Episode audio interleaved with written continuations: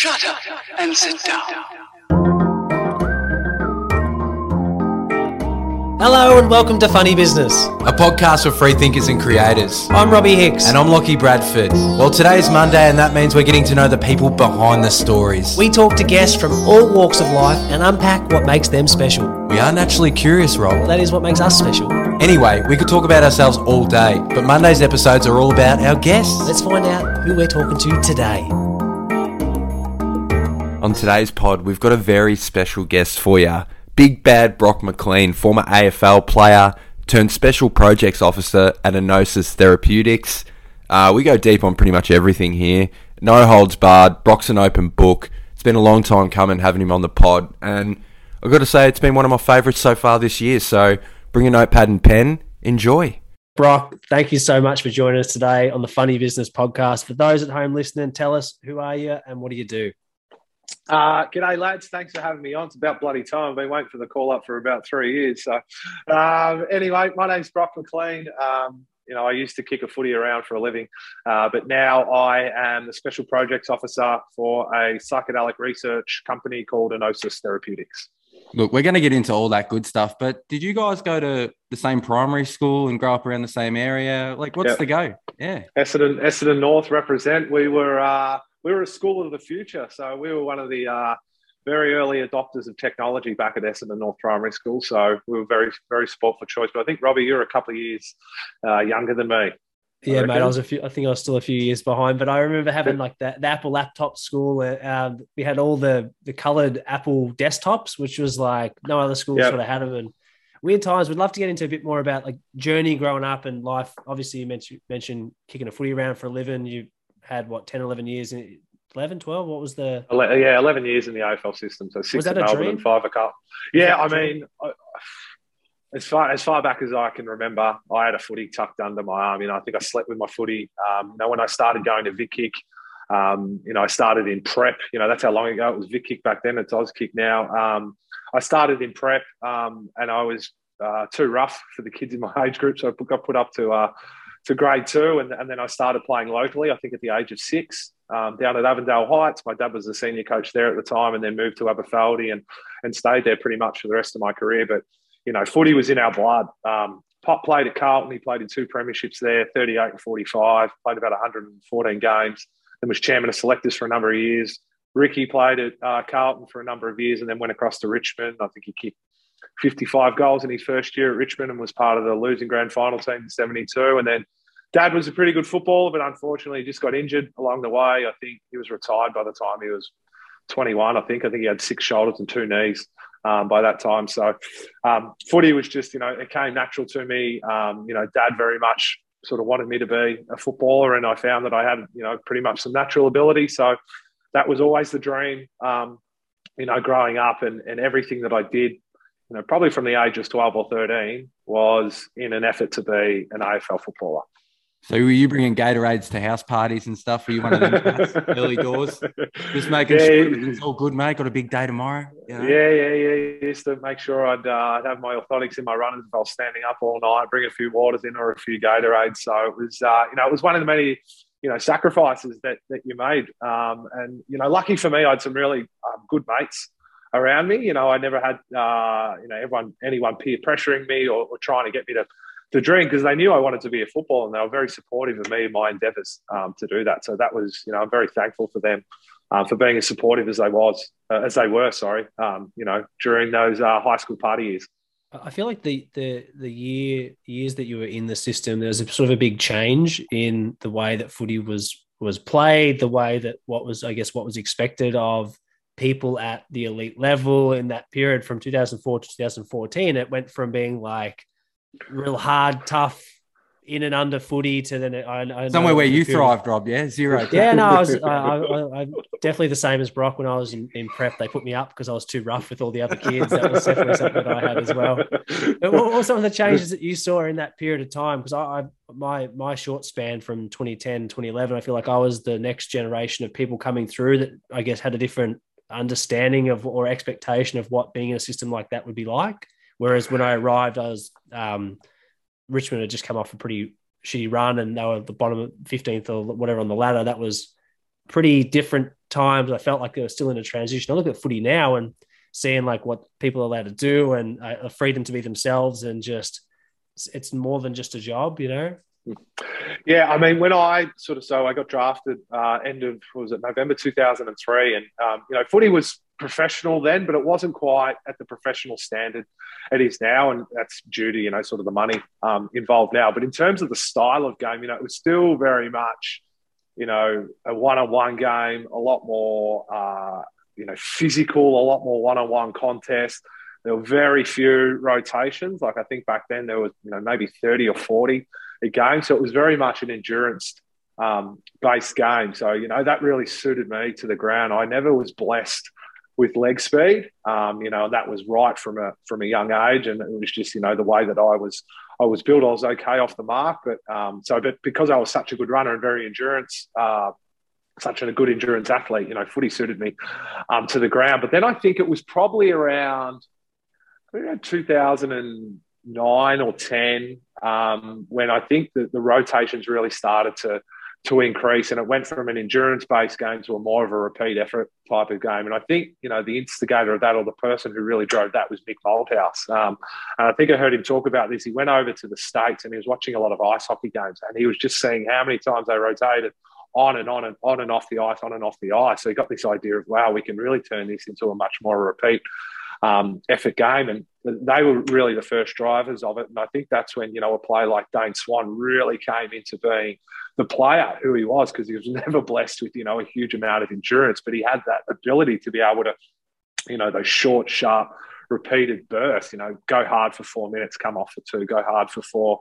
Um, and it was probably about that time when, you know, uh, I think the the PA were, were negotiating, um, you know, the uh, the the rights, you know, the TV rights, the deal. So they were negotiating for a, a bigger slice or a bigger percentage of the overall money and the, the, you know the amount of money that was being offered by you know Channel Seven or whoever the entertainment companies were at the time was just increasing, increasing. So the demands of the players um, went up, and then you factor in social media coming involved, and you know the rise of Facebook and Instagram, and I think now Snapchat and and TikTok, and um, you know the twenty four seven news cycle the amount of people covering the game, the amount of TV shows covering the game. Like there's a there's a show about footy on the TV every night, or you know on the on the radio every day. Whereas you know back when I was a kid or coming through, there was the footy show on Thursday night. There was um, maybe talking footy on a Monday night, but that started at like ten o'clock, so no one really watched that. Um, and then maybe the Sunday footy show on, on the Sunday morning, and that was it. So all they really did was there was enough content there to talk about footy, but now because of there's there's so many TV shows, they all have to try and stand out. Um, you know, they've all got clickbait journalism because you know the way that the the revenue model is, you're relying on eyeballs to see your content. So, footy changed a hell of a lot. You know, in the, the I guess short period of time I was there, ten or eleven years, uh, but the game changed itself, the environment changed itself, and the amount of pressure um, and the amount of, um, I guess, eyeballs on players, you know, increased tenfold. And you know, these days I sit back and watch. I was like, I'd hate to be an AFL player today. Absolutely hate it. You just cannot escape um, anything. And I mean, some of them they bring themselves into that into that uh, into that spotlight by I don't know, you know, the, the, the necessity or the need to like showcase everything that they do on social media. It's a, it's a bit of a head scratcher um, to me. But yeah, the scrutiny on players these days and the expectations of them off field, it's almost like they're expected to live to a different set of laws or rules than the rest of society because they're you know, role models. And you can't you can't make any mistakes. You know what I mean? You get picked apart for every little thing that you do. But do you find like when that happens and, and you are open and vulnerable? I've heard your chats before. Do you find that you get more connection from people around it when you're really open and honest and you become like that lighthouse. Yeah, well, I mean, you got to you got to think right. These kids are 18, they're 19. Like anyone who's not in the spotlight or in an AFL environment or an elite athlete environment, think back to when you were 18, how many mistakes you made, what you got up to, and then all of a sudden, because you know some poor young kid makes a, a slight error of judgment in a split second, and you're going to come down on him and judge him harshly because of that. You know, I understand that he's in the spotlight and that he's a role model, but God, he's a human being first and foremost. You know, no one's perfect. Um, so I think there needs to be a little bit of leeway and a bit more understanding and, and empathy in that regard. But in terms of you know being, I think just being open um, and honest about you know the mistakes that you made. And I think um, you know I think Bailey Thomas was a really good you know example of that. He came out, he owned up to his mistake. He didn't try and you know shy away from it. Yeah, he had some you know some pretty uh, extreme personal circumstances um, going on at the time, and, and, and me having a, a, lived experience of mental health, I can certainly understand that um, from that perspective. But I think, yeah, the, the best way to do that is just, you know, own your mistake, um, be honest about it, and, you know, get on the front foot early, take the questions early and, and get it out of the way early rather than leave it sort of linger and, and build up over time. What do you think of the clickbait media stuff? I, I, feel like we've really tried to adopt. You can see it more coming in over, especially over the last few years. Is like the Stephen A. Smith ESPN first take of American sports. Um, now, snuffies like me and Locke can have a, uh, our own podcast and get to talk to people like yourself, where we're providing an alternative view or an alternative platform outside of the big ones. But now, like you mentioned before, it is just a, a game of who can get the most eyes, who can get people locked in on that content. Has it gone too far? Yeah, look, I look, I, I you know, I, I, sometimes I fall into the trap of like, what's this guy saying? And you click on it, you're like, hang on, what are you doing? You know, this is clickbait media, but you fall into that trap of, of wanting to read it so you can you can ridicule it or say, you know, what is this guy thinking? But again, it's all about you know, sort of the dollars, right? It's all about the eyeballs because that's the way that you know a lot of uh, media is online these days. We don't see the traditional print media like you know, sort of the, the Herald Sun and the Age and those types of papers from the old days, you've got so many sort of online uh, content providers now that they need to try and stand out. And, and the way to, to do that is by, you know, saying, you know, ridiculous things that might not make uh, much sense or might be absolutely ludicrous in terms of common sense or actually being realistic. But at the end of the day, they're just there doing a job. They're there to make money. They're there to make their employer money. So um, it's nothing new. Like I think in you know, if you look back to before online media was such a big um, presence. You know, Kevin Bartlett used to say some pretty ludicrous things on his radio show on SEN, and that was designed to get people calling in. So he'd have more people listening, more people engaging in his show, and therefore better for the people who were advertising on his radio show, which was the selling point for SEN. So it's nothing new, but we're just seeing more and more of it because one, you know, online uh, media is such a, a more prominent thing, and, and two, there's so much jostling for position and attention and eyeballs that you know, um, media people or, or, journalists need to stand out from the from the pack. I would love to go into the public scrutiny angle. Lock, Locke's cousin, um, Roarke Smith, plays the Western Bulldogs. Had him on the pod a fair yep. few times, and uh, he seems to be the. He's had a lot of uh, keyboard warriors say things over his career, but if you look at what he's done, he's had seven one-year deals, made a grand final, played extremely well in the grand final, but he's had to cop. Considering he's pretty um, mentally resilient sort of dude. He does well not to care about some of the stuff that people have said, but would love to get into what your thoughts are on. Yes, that they are role models, but you mentioned being human, coming into a, an, an environment where all of a sudden, you know, people are talking about how you perform in your job, whether or not you deserve another contract and should be fired you, from your job. It's weird. Did you look at big footy, Rob, and and no, Brock, I had like people, all the forums and shit? Uh, no, if, I, if, if, actually if I wanted to if wanted to wanted to laugh, I wanted to feel good about myself. Yeah, I used to to click on it from time to time just to read what was being said because you know I, I you know I, I, was lucky. I never really cared um, about what what people thought of me, and that was something that was instilled to me at a very young age. But you know, I understand like this notion or everyone's attitude in saying you know there shouldn't be any you know we don't want any keyboard warriors, we don't have, want any trolls on social media. We want this safe space for everyone that's that's on there.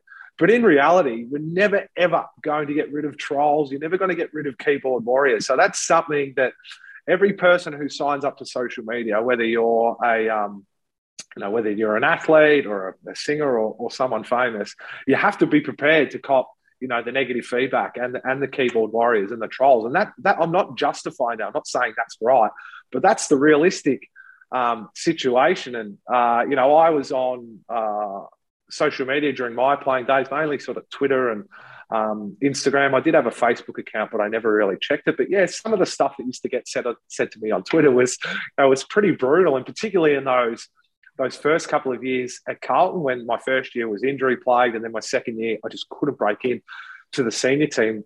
Carlton supporters are some of the most brutal supporters um, out there, and I'm sure there are a lot of other supporters out there. You know, people sort of telling me to kill myself over a bad performance one time, and you know a few other things. But you know, lucky for me, uh, I could laugh that off.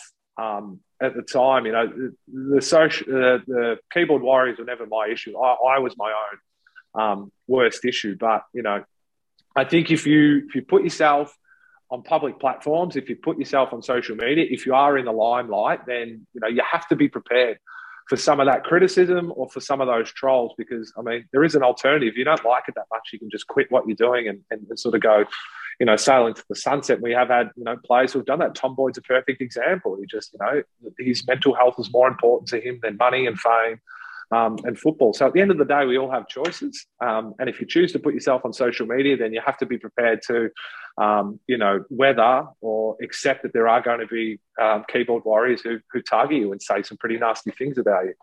You used to like Twitter back in the day, didn't you? You used to yeah, fire out a few tweets. I used to like. Don't worry, I, I gave as good as I got. It got me in trouble um, a lot of the time. Ended up getting fined um, a little bit uh, at, at one stage for saying something back to you know someone who had a go at me. But you know, I I, I found that sort of fun. But you know, I've, I've been off social media for the best part of seven or eight years now, um, and it's probably the best thing I ever did. I just, just, LinkedIn, you know, surely you're all LinkedIn, yeah, LinkedIn for LinkedIn for business, um, and I have a Facebook account with no friends, just so I can post stuff for our for our work account on Facebook. But yeah, I don't I don't miss you know any of it, especially in, in, this day and age with everything going on with COVID and, and all these types of conspiracy theories. Just like God, I'm so happy I'm spending my time doing much more productive things. what about what about transitioning out from footy? Did what, what did you have a plan while you were playing footy that you that you were working towards something else, or did it all of a sudden just stop? I so 2011, um, I was in the second year of a three-year contract, and, and, as I just touched on, my first year at Carlton went as, as bad as it could be. I, I, think I played four or five games, and then was injured pretty much for the rest of the year. And then 2011, I just couldn't break into the senior time, even though my form was like amazing in the VFL. I was getting best on ground every week, but I just couldn't break in. So I was like, I started looking ahead to next year. I was like, shit, I've got one year to go on my contract. This could all be over by the end of next year. So it was a really good thing for me because it forced me to start thinking about life after footy. So I had, I didn't really have any idea what I wanted to do, but I had, you know, some some interests um, that that I wanted to learn more about, and one of that was the share market um, and and learning how to invest and learning what sort of the investment um, ecosystem looked like. So. Um, at the end of 2012, we uh, we went on a preseason training camp to Arizona, and, and, and one of the um, you know, the big supporters, one of the wealthy supporters who paid a bit of money to come along. I introduced myself to him. His name's Tim Lincoln. Um, he runs a, uh, a, sort of a research a research platform uh, and a couple of funds um, under the brand uh, Lincoln Stock Doctor. Struck up a friendship with him. Uh, I caught up with him after that. I said, "Mate, I want to learn more about the um, about the market." He said, "Mate, go go and do your RG one four six, which is basically your accreditation to give advice, and then you can come and work with me. Um, you know, on your day off, one day a week." Um, so I did that. Uh, got my RG one four six. Um, I went and worked with with Tim either one or half a day a week, and I I, um, I balanced that with uh, um, an internship with at PwC uh, as well, which was an opportunity that came up through the AFLPA. So I I was pretty good and pretty you know had one eye on the end of, of my career. Um, you know, so that my transition into, I guess, the real world wouldn't be quite as um, you know, as bumpy as say, you know, a lot of people who came before me. But the issue that I didn't realize, um, you know, throughout my football career is I just had this huge problem with with a lack of self worth. And, and while I was playing footy, I had self worth because it was attached to what I was doing. You know, and, and being an AFL footballer, there was no higher sort of uh, pinnacle you could reach. You know, that was the, the highest echelon you could get to. But then when I transitioned um, out of football and without football, I felt completely worthless as a person. And that was where my real um, struggles and issues and challenges were. It wasn't because I was wasn't prepared from a career perspective. It wasn't I wasn't prepared, or um, you know, certainly from a mental health uh, perspective, or I wasn't in touch with you know how I was traveling um, from a personal perspective. Is that one of those things like you come straight out of school, you go straight into the AFL system? It's pretty prescriptive of like where you need to be, what you need to do. You've got a pretty good solid base of routine. You've given some freedoms, but like then that's sort of gone and you're now the owner of your own destiny you're in charge of whatever you want to do You've got all the freedoms in the world to do anything is that did that play a factor or is it more around like the attachment part to who am i why am i important still yeah, it's it's probably more so you know that whole sort of identity issue, and you know it's it's quite a common uh, thematic amongst professional athletes when they leave their chosen sports. Is like, well, without sport or without my chosen profession, who am I? What am I? And, and, and we're not the only ones. Like I've spoken to many of people. Um, you know, sort of, if I want to use the term the real world, you know, for one example, a, a police officer who retired after 40 years of being in the police force. And he was like, who am I? What am I now um, if I'm not a police officer. So elite athletes aren't the only ones to sort of experience that, but it's it's it's genuine it's genuinely a pretty big issue for elite athletes when they leave the game because they've been so dedicated and so committed, um, you know, to their to their chosen profession that you know um, that's been their whole lives, and it's been you know every single waking second, um, you know, is dedicated to being you know the best at their craft or the, the best of who they can be in their chosen sport. And then when you leave, it's like well, what do I do now? I'm, I'm, I'm back to sort of square one. And, you know, what am I going to do? I have no idea what my, what my passions are because, you know, football was such a consuming um, sport and it was, you know, it was there in your face and such a big part. It, it basically ruled your life. Like you would go home after training and you, you, you, know, you, you wouldn't go out, you know, with your mates to the pub for a few beers or you wouldn't go out for dinner the night before a game because it was all in preparation of being, um, a footballer. So without having that there anymore, without having that structure, you know, I completely sort of fell apart. Um, and it wasn't long, you know, a few years after I left the game that I hit proper rock bottom. Uh, I'm definitely hearing what you're saying. I feel like we've had so many other people who have sort of transitions from sports, and you're right, it is the same sort of theme that pops back up. And my my my experience with this was like I left, I got listed maybe like couple days before I turned 20. So my whole life was like going to be a sports person, doesn't know what sport, footy was the thing. Ended up getting that opportunity, got a few games, didn't really get much of a chance in the second year. And all of a sudden I'm out the system. And for me, that was like, I didn't realize how big an impact that had until I went spiraled pretty bad into depression. I was on antidepressants, anti anxiety, struggled with the whole identity and self worth because the time I'm 20, 21, I'm trying to think of do I now go and pursue and try and move my life? I'm I was pretty immature at the time. Do I go and move to Perth? Do I go play footy somewhere else to try and get back in? I'm five foot nothing. I need to get a job. Like all those things where I feel like they're huge decisions that I'm trying to now have to make with myself because it was like a decision forced upon me. And. I struggled, I reckon, for the best part of, I reckon I really started getting on top of my mental health. It took me nearly the best part of a decade of, of dealing with stuff, understanding. I had a pretty bad knee injury back in 2015, which meant like I haven't played any sports since. So for me, like even playing locally or traveling around, like I still had that because I was playing semi professionally or the, mm. I, the concept of I could go back and try again was still there. Whereas when that all sort of disappeared, I was left with a fuck. What do I do? I'm a I'm an office worker who sits in front of a computer. I'm just a just a cog in a system. What the fuck is my life? That was sort of mm. where I, I was at. Yeah, and I mean, and that was my attitude or sort of my experience. I mean, you know, I wasn't ready for my career to be over. And I think, you know, it's very rare that you find someone who goes out on their own terms and, you know, how they, you know, I was sort of led on to believe that, you know, I had another contract, you know, waiting for me, you know, when I got back from my overseas trip. So my expectation was that I was a required player the following year. And that decision sort of changed, you know, in the, in the blink of an eye. So all of a sudden I've gone from, you know, being a wanted player to feeling like not wanted and, and, and being realistic. And, you know, I was 28, I had a lack, you know, I had no leg speed um, the game had sort of really changed, and you know, as I touched on before, so I, I felt like I wasn't, you know, going to be picked up um, by someone else, and then you know, starting at the very bottom rung of the corporate world, you know, I associated myself as you know, as a bottom feeder, uh, you know, or my self worth with with that, I'm at the very low level of the corporate ladder, and I treated myself accordingly because I felt like I was, you know, completely worthless because of my position in the company. Um, and it's taken me, you know, you said it took you a decade. I mean, I guess from I can go back and when I started experiencing, you know, mental health was issues was sort of back in 06, 07. Um, and it wasn't until sort of 2019 or 20 that I really got on top of um, my problem. So yeah, it was a really, really long journey to get there. Locke mentioned just before this uh, to me um, off air. do you remember your stats in your final game and how many Brownlow votes you polled? Two Brownlow votes. Yeah, got two. So um, they say you're only as good as your last game. So if I played 22 games, that means I'd get 62 Brownlow votes the following year. But I think I might have had 30 and kicked the was against Essendon. Um, and we had, I think we played a draw, and I think Juddy got the three votes, uh, maybe. So there's there's no sort of uh, there's no shame in in playing sort of runner runner up to uh, to one of the greatest midfielders of all time. No, we've actually had Juddy on the podcast. He's a funny man. He's an interesting Good. unit, but he, he's uh, Chris Judd invests, huh?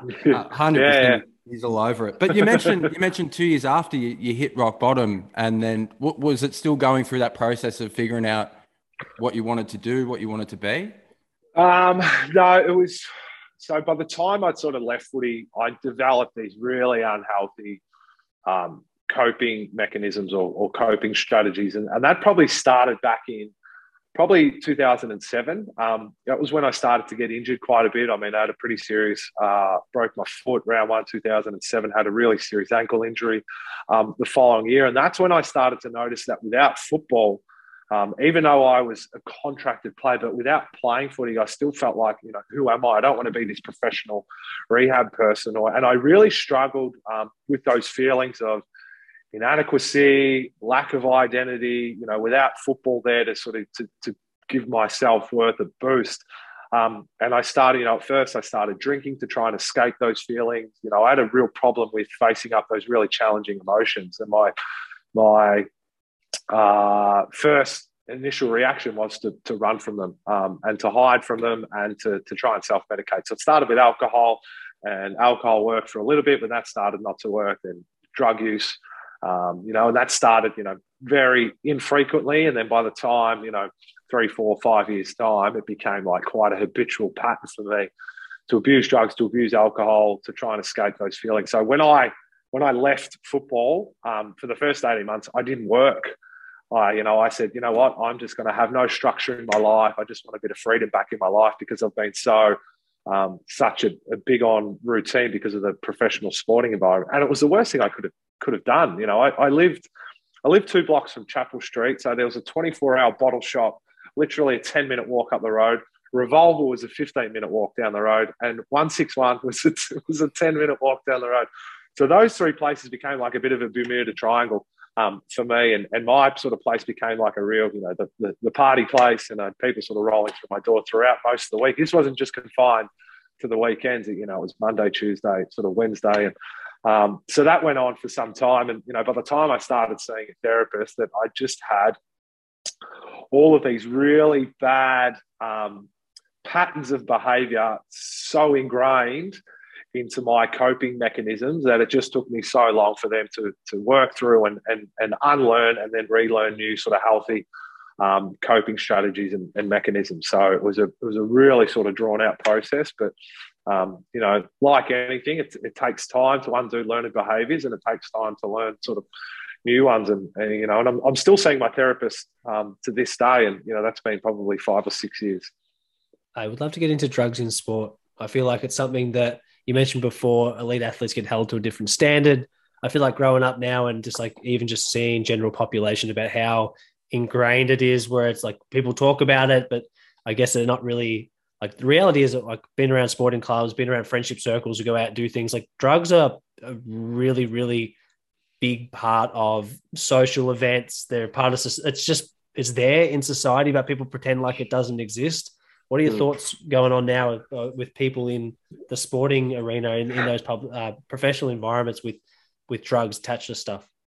Yeah, I mean, like anything, players are going to be exposed. Like again, they're humans first and foremost, right? They're part, they form part of the population. So whatever the drug use statistics are, you know, for the rest of the population, they're going to be applicable um, to elite athletes um, as well. So I mean, I understand um, again the notion of you know of being um, a role model. Um, and, and wanting players to, to set an example um, in that regard. But I think we're really sticking our head in the sand or we're kidding ourselves if we think I, uh, any professional athlete isn't going to be immune to those, you know, those drug pressures or into, into taking drugs as well. And you know, I understand because of the illegal status that's attached um, to illicit drugs. But if I look at um, a legal drug that's available to anyone over 18, alcohol is by far the most dangerous drug uh, known um, uh, to society. And I mean, if you look at the statistics, it kills kills more people than any of the other drugs. And that's you know, it's looking at cocaine, heroin, tobacco, all of those things. Um, and, I, and I know from my personal experience, the most stupid and fucked up shit, the most times I ever got into trouble was when purely I was just drinking um, alcohol. So for me, alcohol's the bigger issue um, than illicit drugs. But as I said, I can understand people's focus on illicit drugs because of the, the illegal um, status and the illegal nature, you know, of cocaine, ice, heroin, um, MDMA, uh, all those types of things. But I think uh, alcohol is by far and large the biggest the biggest uh, psychoactive drug that's plaguing our society. And it's it's a bit dangerous too because the way people talk about it so whimsically, like it's just ingrained in us. Like even from growing up, like I, I still enjoy a beer. Like you just fetch it for your for your dad, for your granddad. Like I don't know, it's just part of who you kind of are. And and like and like you like you said mentioned before, like the coping mechanisms when you turn into that when things aren't going too well, and it does feel good for a little bit, but eventually it's just it's not it's not good for you.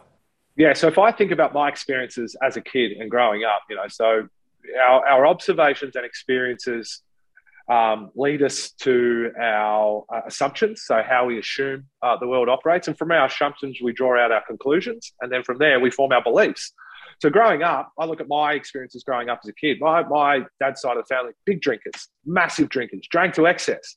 Every time we went to a family barbecue, every time we had a birthday, a celebration, something going on, those, my uncles and the, pretty much most of the people on that side of the family, they drank to excess.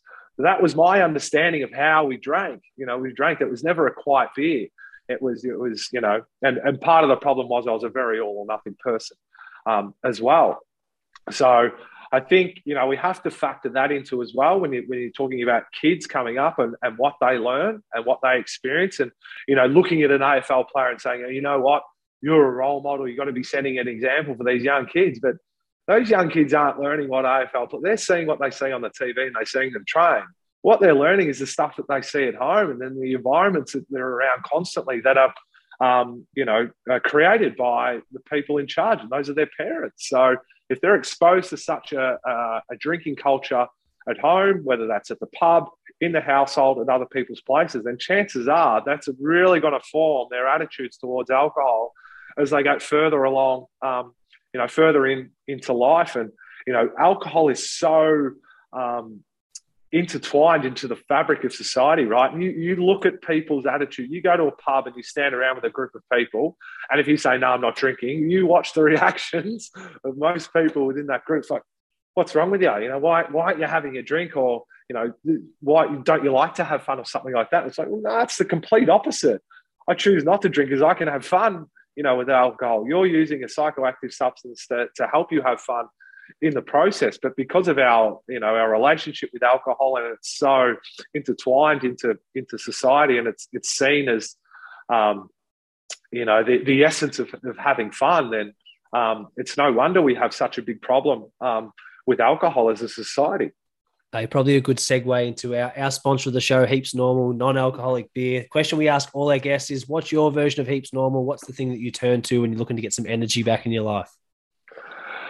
Oh, energy. I mean, um, music's a big thing uh, for me. So, when we, you know, just, uh, you know, growing up, you know, I was always uh, exposed to, to a, a wide variety um, of music and, and, really good music um, of that. And, and anytime I'm feeling a bit flat, or you know feel like I need a bit of a pick me up. Music's usually the number one thing. Put the put the AirPods in, go for a bit of walk, and I think there's actually a lot of research out there that I think it's either seven seconds or 30 seconds into listening to music that you like, it actually changes the state of your brain and, and affects your brain waves and, and those types of things. So, music's, yeah, probably, you know, outside of my, my daughter, probably music.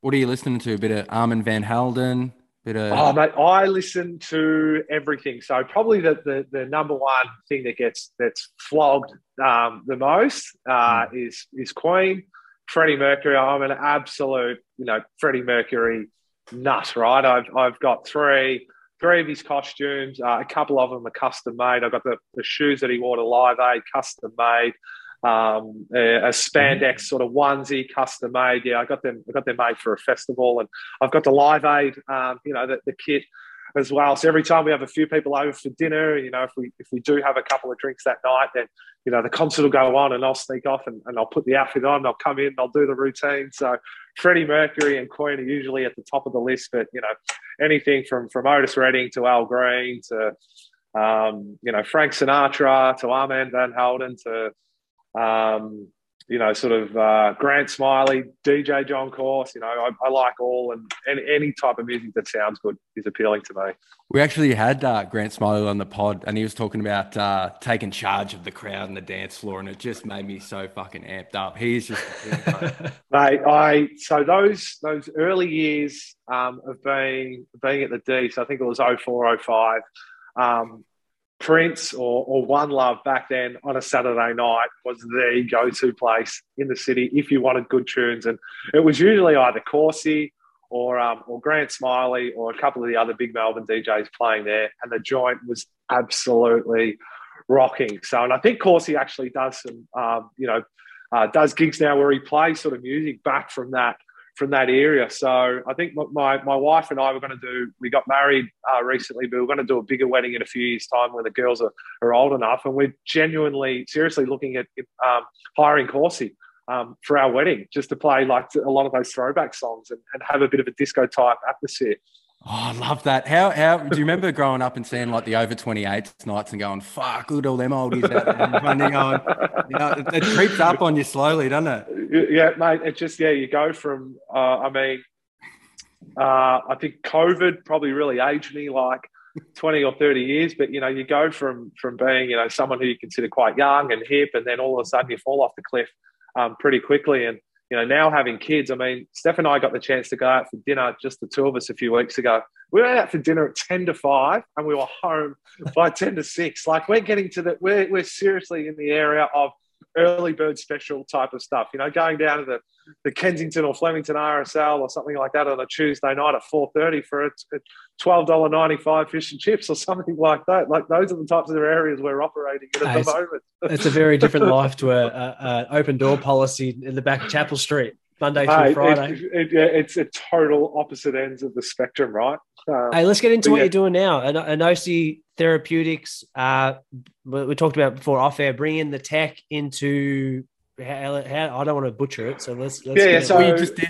yeah, so we're um, so it's a small um, Melbourne-based startup, Enosis Therapeutics. It was founded by uh, Agnieszka Sekula um, and Dr. Prashant uh, Puspanathan, um, and it was formed um, to explore research the synergistic application of virtual reality and psychedelic assisted psychotherapy. So, um, for anyone out there who doesn't know much about the psychedelic movement, there's been a real renaissance and rejuvenation um, in the research. I think probably since 2006, that was built on back in the 50s and 60s before the war on drugs um, came into effect. So, um, there's a lot of research going into to drug development and creating new chemical entities um, to help with the treatment of depression, anxiety, um, pain, pain management, OCD, cluster headaches, um, phantom limb pain, you name it, central nervous system disorders as well. So, our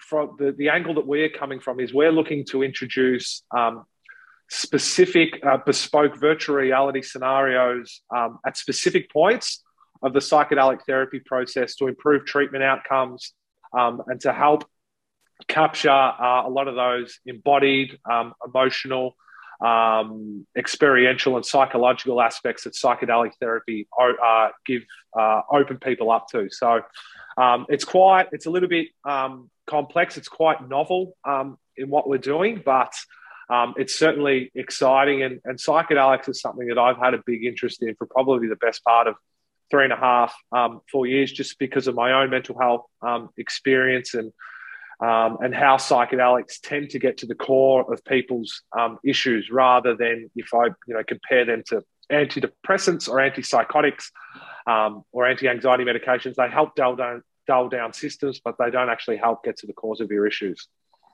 Well, I love I love psychedelics in, in terms of the first. I think for me it was an important environment to to have them in um, and have that good experience and stuff. But it's really like introverted drug, isn't it? It makes you really think about and face issues that you've probably trying to been avoiding for, for a long time, maybe even a lifetime. And it brings it up to the to the sort of front, doesn't it?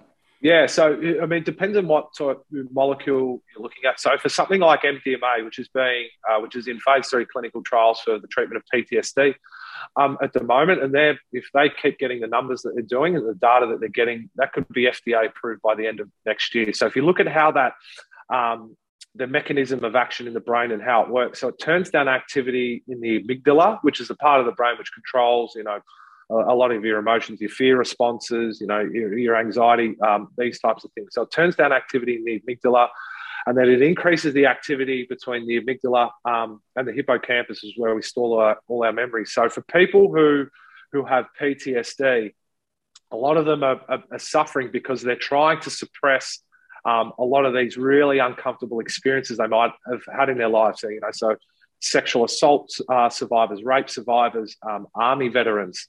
Um, so when they're when they're under the influence of the drug, they can relive um, a lot of those uh, those memories um, that are causing them issues, but they can do so without the emotions attached to them. So they can they can relive these these memories in a safe and supporting environment, and actually help helps them make sense of them, and then they can store them safely in their memory bank, so they won't actually cause them a lot of their issues. Um, you know, sort of moving forward. So the, the data from the phase, uh, the first phase three trial was that um, uh, 67% of participants no longer had PTSD two months after MDMA assisted therapy treatment.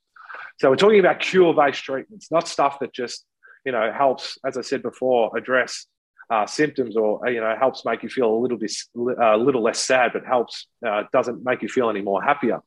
Um, so that's why these these potential um, you know treatments for mental health are so exciting to me because we're talking about cure based treatments.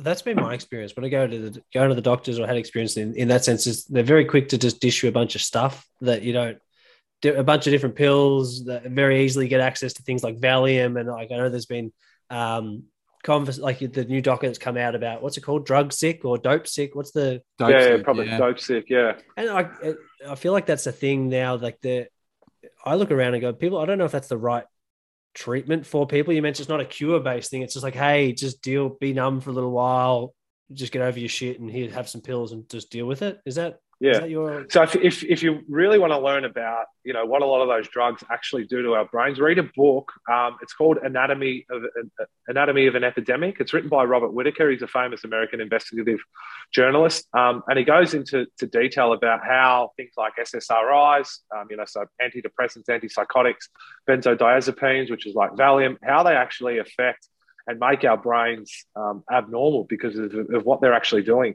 um, in our brains. And in a lot of cases, they're actually causing more issues for people, and they cause a lot of um, dependency issues, um, and they can create um, more symptoms of different types of mental health treatments. And you know, I think back in the, the 70s and 80s, a lot of the big pharma companies who owned the IP on these drugs were, were spinning these, I guess, these these lies of, of what they were actually doing, and it was a way of creating um, uh, more consumers for the big pharma industry because they'd start on one drug and by, by the time they'd go through the whole process, they'd end up beyond seven or eight drugs um, on a daily basis.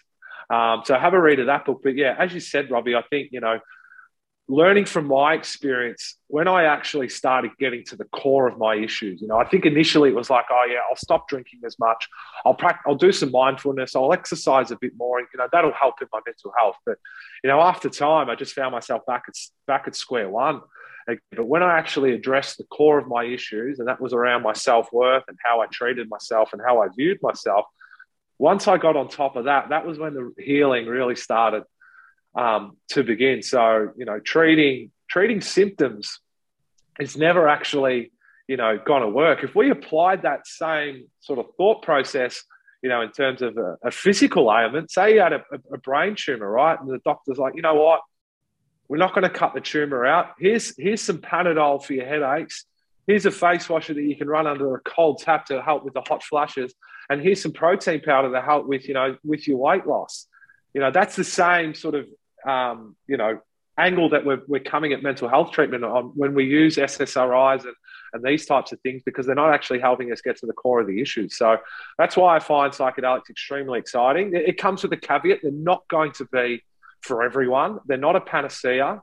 They're not going to fix everyone. But what they will do is they'll add another tr- uh, an option of treatment, um, uh, treatment options for people who might not, you know, who SSRIs might not work for, or who the, the current standard treatment model might not work for. So we're actually allowing people to access more treatment options that might be more, much more suitable for them in the long run. We had a dude on recently, Cam Rosen, where he talked about a deep dive on medicinal cannabis. Could you talk about maybe some of the differences or like what's the difference between some of these treatments versus uh, maybe that uh, medicinal cannabis that's also sort of starting to pop off and, and, getting more access to some of that those sort of treatments for people? Look, I think I, I, I, don't know a hell of a lot about medicinal cannabis, but I think that the difference is psychedelic research really started back in the 1940s um, when when Albert Hofmann first synthesized LSD and Sandoz, who, who he worked for, started distributing LSD to a lot of psychotherapists, psychiatrists, psychologists who are interested in working with the drug um, as a means of understanding and what type of effect it would have on their mind. So, you know, I think in the 1950s and 1960s, there are a thousand uh, published scientific papers on on LSD. Um, whereas I think medicinal cannabis, the, the, the breadth and the depth of research isn't quite um, where psychedelics are. I mean, it is it is a psychoactive uh, drug, um, CBD and, and, and, THC, as far as I can understand. Um, but they're being used to in, to investigate sort of, uh, I guess, different things. I think you know CBD is um, there are some uh, prescribed treatment options for, for epilepsy. It's been, um, you know, I have CBD oil, which I take from time to time in the morning to, to help with, uh, with joint pain.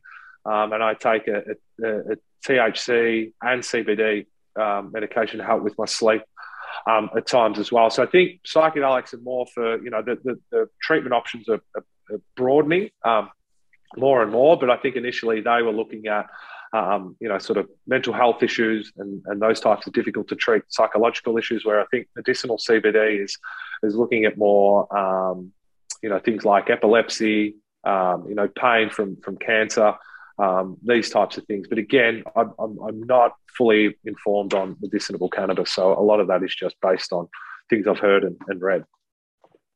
There's a new, um, I think there's a new series on Netflix, How to Change Your Mind. I haven't delved into it yet, but that's something definitely that I'm I'm interested in in watching, and and because it's it's hitting the mainstream clearly now. It's the number one fucking thing that pops up on the app. You know. Yeah. So uh, so the guy who who who initially wrote the book, Michael Pollan, How to Change Your Mind, he wrote that back in 2018. It was a New York Times um, bestseller. So he's behind um, this series as well, and it was his book that really piqued my interest um, in psychedelics. And after I read that, I went down the rabbit hole. So I watched the first episode um, last night um, on LSD. There's four episodes: LSD, psilocybin, which is your active ingredient in magic mushrooms, um, MDMA, and and mescaline, which is the active uh, the psychoactive ingredient in uh, uh, peyote and, and, San Pedro, which is used in a, a lot of um, Native American um, church ceremonies.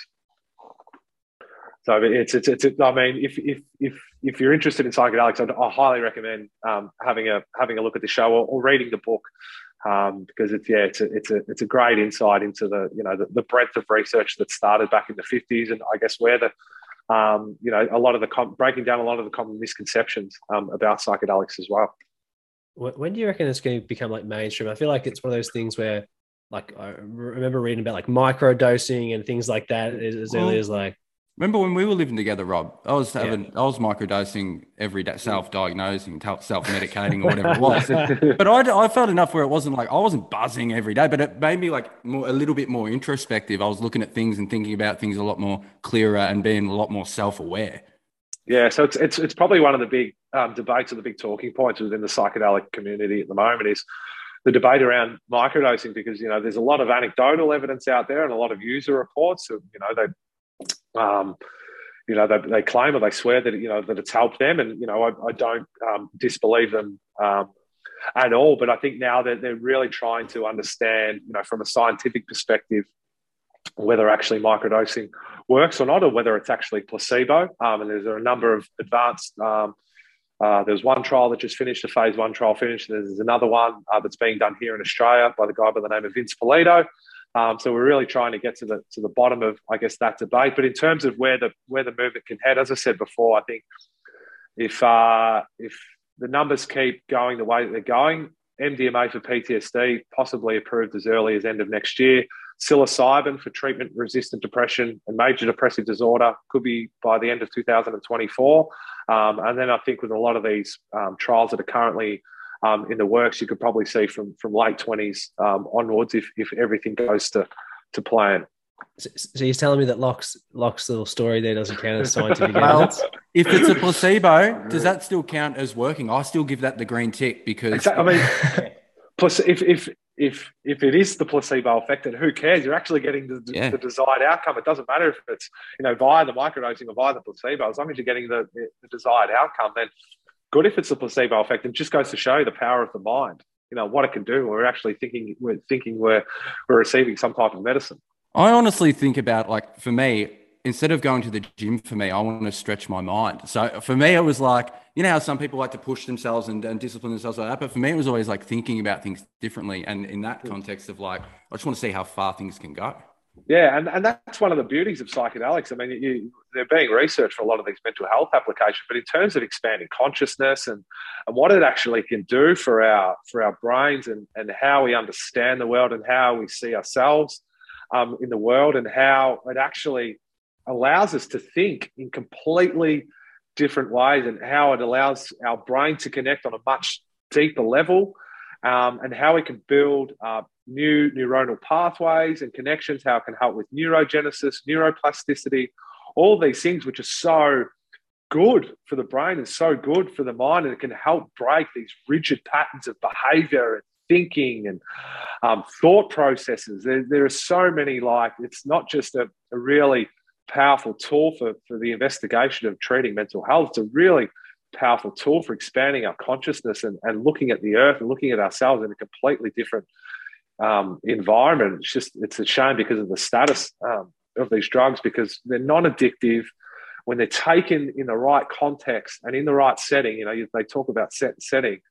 They're extremely useful tools for for exploring our own consciousness and the depths of our psyche. It's hard Oh, to I control what. people when you can't, you know what I mean? When you don't allow it. Is it Yeah, Sam, yeah. Sam Harris? Is it Sam Harris who, who does? I like his voice and he talks about that sort of stuff, and you like get slipped away into talk about consciousness to me. You know, No, Yeah, I Graham mean- Hancock. Yeah, yeah, Graham Hancock. I think what, what's the book he wrote? I've got it here somewhere. Actually, it's um, I haven't read it yet. Uh, Fingerprints of the Gods is, is his book, and, and Sam Harris. He's got the Waking Up app, and you know I used to do a lot of guided meditation to him as well. But there are so many like amazing people out there um, to listen to. It's just you know finding the time, you know, to listen to as many podcasts as you can or read as many books as you can. And you know, as you know, Robbie, once once you get once you have kids, a lot of the stuff that you like to do for yourself just goes completely out the door. a lot, a lot less time, mate. A lot less time. Well, thank you so much for jumping on, and letting us pick your brain. Uh, your story is pretty incredible, and I feel like some people are going to take some uh, amazing insights out of this chat. So, thanks so much. Cheers, boys. Thanks for having me and uh, all the best. This has been a Wellbeing Network podcast.